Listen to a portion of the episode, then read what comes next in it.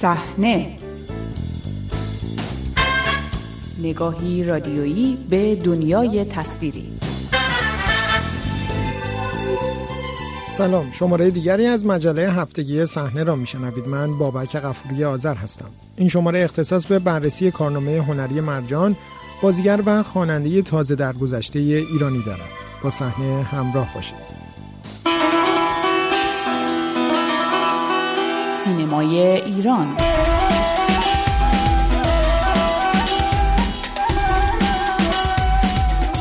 هفته گذشته مرجان از بازیگران و خوانندگان شناخته شده پیش از انقلاب ایران در سن 72 سالگی در آمریکا درگذشت. خانم مرجان با نام اصلی شهلا صافی زمیر حضور پررنگی در نه سال پایانی حکومت گذشته ایران در فضای هنری داشت و جزو بازیگران پرکار سینمایی آن دوران محسوب می‌شد. و با معرفی چهره جدید مرجان اسم من مرجانه. کسی به مرجان چیزی گفته؟ آره. که؟ افکار جلوشه گرفت کارنامه هنری مرجان را در گفتگو با تقیه مختار نویسنده بازیگر و کارگردان مرور می‌کنیم. آقای مختار که همکنون ساکن آمریکاست در دو فیلم قدیر و کیفر با مرجان همبازی بود. قدیر. چیه؟ می‌دونم چی می‌خوای بگی. چی می‌خوام بگم؟ اصلا اینجا اومدی برای چی؟ از آقای مختار ابتدا درباره چگونگی حضور مرجان در سینما و تثبیتش پرسیدم. ایشون توسط فیلمبردار فیلم دنیای پرومید سال 1348 ازشون یک تست گرفتن چون می‌خواستن که یک بازیگر زن تازه کار و جدیدی در مقابل آقای فردین قرار بگیره. و خب خیلی ها رو تست گرفتن یکیشم خانم ایران بود که ایشون مورد پسند قرار گرفت برای اینکه همونطور که می‌دونید صورت زیبایی داشت و چشمهای بزرگی و مناسب پرده سینما بود. در اون زمان بین بازیگران نقش های اصلی زن و مرد خب یک مسائلی وجود داشت مربوط به رقابت هایی که توی سینما بود. مثلا فرض کنید که زنداد فردین و خانم فروزان که در چند فیلم با هم دیگه هم بازی بودن وقتی فیلم های اینا پرفروش می‌شد خب هر دو طرف ادعا داشتن که فروش فیلم ها به خاطر حضور اونهاست یا مردم به خاطر میرن سینما. و خب طرف مقابل این رو نمیپذیرفت و بعد تصمیم می‌گرفتن مثلا آقای فردین تصمیم می‌گرفت که یه بازیگر دیگری رو بیاره به جای فروزان که اون جفتی که شناخته شدن شکسته بشه روالش. و نشون داده بشه که مثلا فروش اگر فیلم می‌کنه به خاطر آقای فردینه نه به خاطر فروزان. این جریان از دو طرف بود یعنی مثلا خانم فروزان هم می‌رفت با یه بازیگر مرد جدیدی بازی می‌کرد برای اینکه نشون بده فیلم همچنان میفروشه به خاطر ایشون.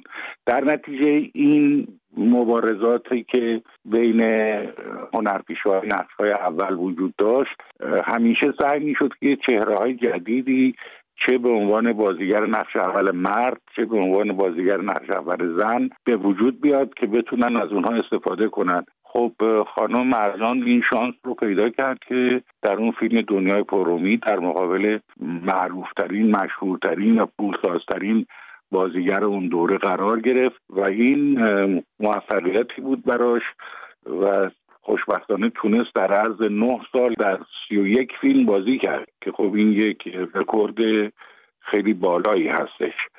موفقیتش هم به خاطر این بود که خب چهره زیبایی داشت بازیش هم خوب انجام می‌داد نسبتا با توجه به اون سطح از بازیگری که در اون دوران در سینما ایران مرسوم بود. و اینا همه دست به دست هم دادن و ایشون تونست که تبدیل بشه به یه بازیگر پرکار. به نظرتون تونست به سطح اول بازیگری زن اون دوران برسه؟ مثلا هم ردیف بازیگرانشون خانم فروزان؟ نه چنین اتفاقی نیفتاد. ببینید در عرصه سینما فرق نمی‌کنه چه در ایران چه در کشورهای دیگه. ما یک سری سوپر استار داریم فوق ستاره داریم. و یه سری ستاره داریم و یه سری بازیگر داریم. اون سوپر ها مثلا اگر در مورد سینما ایران صحبت بکنیم خب در بین مردها فقط می‌تونیم از فردین و ناصر ملک مطیعی و بیکی مانوردی و بهروز وسوقی اسم ببریم. یعنی هیچ کدوم بازیگران معروف اون دوره دیگه در ردیف این چهار نفر نیستن. این چهار نفر سوپر استار بودن. ولی بعد از اون ما یه سری ستاره داریم. که هنرپیشهایی هستن که خب معروفن مردم هم میرن فیلماشون هم می‌بینن دوستشون هم دارن ولی در حد اون سوپر نیستن. در مورد خانم ها هم مثلا خانم فروزان در بالاترین مقام سوپر قرار داشت اون موقع و بعدم خانم آذر شیوا و پوری بنایی اینها بودن که زنان سوپر بودن. ولی بین ستارگان سینما میشه گفتش بله خانم مرجان تا اون حد بالا رفت که به عنوان یک ستاره سینما شناخته بشه ولی هرگز به اون مرحله سوپر نرسید به نظرم.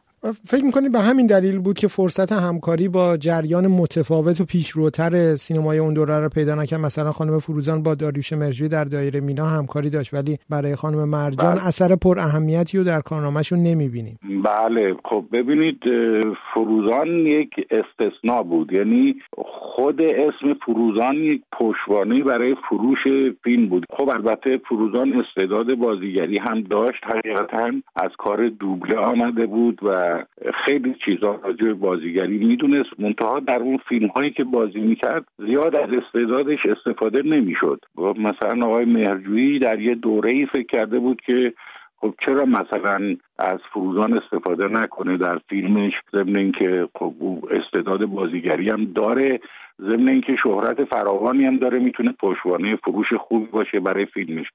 یه چنین مواردی برای ستاره هایی مثل خانم مرجان پیش نیامد. اما در عرصه موسیقی حضور مرجان کاملا متفاوته و می‌تونیم بگیم اونجا به سطح اول خوانندگان پاپ آن زمان نزدیک شده. خب ببینید این حالا وارد یک عرصه دیگه میشیم. در عرصه موسیقی اتفاقا خانم مرجان بسیار بسیار موفقتر بود تا عرصه بازیگری در سینما. می‌دونید که ایشون در ازدواج دومش با آقای فریدون جورک بود که تهیه کننده فیلم و خودش هم کارگردان و تهیه کننده بود. بعد از اینکه با هم ازدواج کردن چندین فیلم هم با همدیگه همکاری کردن و جورک بود که متوجه شد او صدای خوبی داره. و اونو تشویق کرد برای اینکه بتونه بره و کار خوانندگی رو بکنه. و خب به این مناسبت با چند تا از آهنگسازها و ترانه سراها و کسانی که در عرصه موسیقی بودن تماس گرفت. چون به در فیلم هاشون هم از اونها استفاده می‌کردن. اونها یه مقداری روی صدای خانم مرجان کار کردن. یه مقداری آموزش بهش دادن که چطوری باید بخونه چون صداش رو خیلی خوب تشخیص داده بودن. صدای خوب و گرمی داشت. و بعد از اون بود که وارد عرصه خوانندگی شد. و از همون اولین ترانه‌ای که خوند خیلی مورد توجه قرار گرفت. و به سرعت توی رادیو بعد تلویزیون بعد محافل مختلف و اینها حضور پیدا می‌کرد و آواز می‌خوند ترانه می‌خوند و همشون هم تقریبا دوست داشتنی هستن در خاطره مردم هستن. در اونجا خاطره های بیشتری بر مردم آفرید. بعد از انقلاب زندگی خانم مرجان مثل بسیاری از بازیگران زن سینمای پیش از انقلاب تغییر کرد و از حضور در سینما من شد و تبدیل به یک چهره کاملا معترض و مخالف جمهوری اسلامی ایران شد. چه مقدار سیاست پیش از انقلاب در زندگی ایشون حضور داشت و بعدا چطور انقدر وارد زندگی شد؟ بله ایشون تا جایی که من اطلاع دارم تا مقطع انقلاب مطلقا اصلا سیاسی نبود. بعد از انقلاب بود که اینطور که من شنیدم و یکی دوبارم با ایشون و شوهرشون آقای جورک دیدار داشتم در خارج کشور ایشون در اثر همین ازدواج که با آقای جورک کرده بود و مسائلی که برای فرزند آقای جورک پیش آمده بود بسیار ناگوار بود متوجه میشه آرام آرام که مثل آقای جورک یک تمایلاتی به طرف مجاهدین داره. به هر حال در اثر نزدیکی و زندگی با آقای جورک آشنا میشه با سازمان مجاهدین و بعد به هر حال هوادار اونها میشه. بعد می‌دونید که هم آقای جورک و هم مرجان رو دستگیر می‌کنن مدتی زندان بودن. اینا وقتی که از ایران میان بیرون دیگه مستقیما با سازمان مجاهدین در تماس میشن و اونجا شروع به فعالیت می‌کنن. از همراهیتان با این شماره مجله هفتگی صحنه سپاس گذارم تا شماره آینده روز و شب خوبی را برایتان آرزو می‌کنم.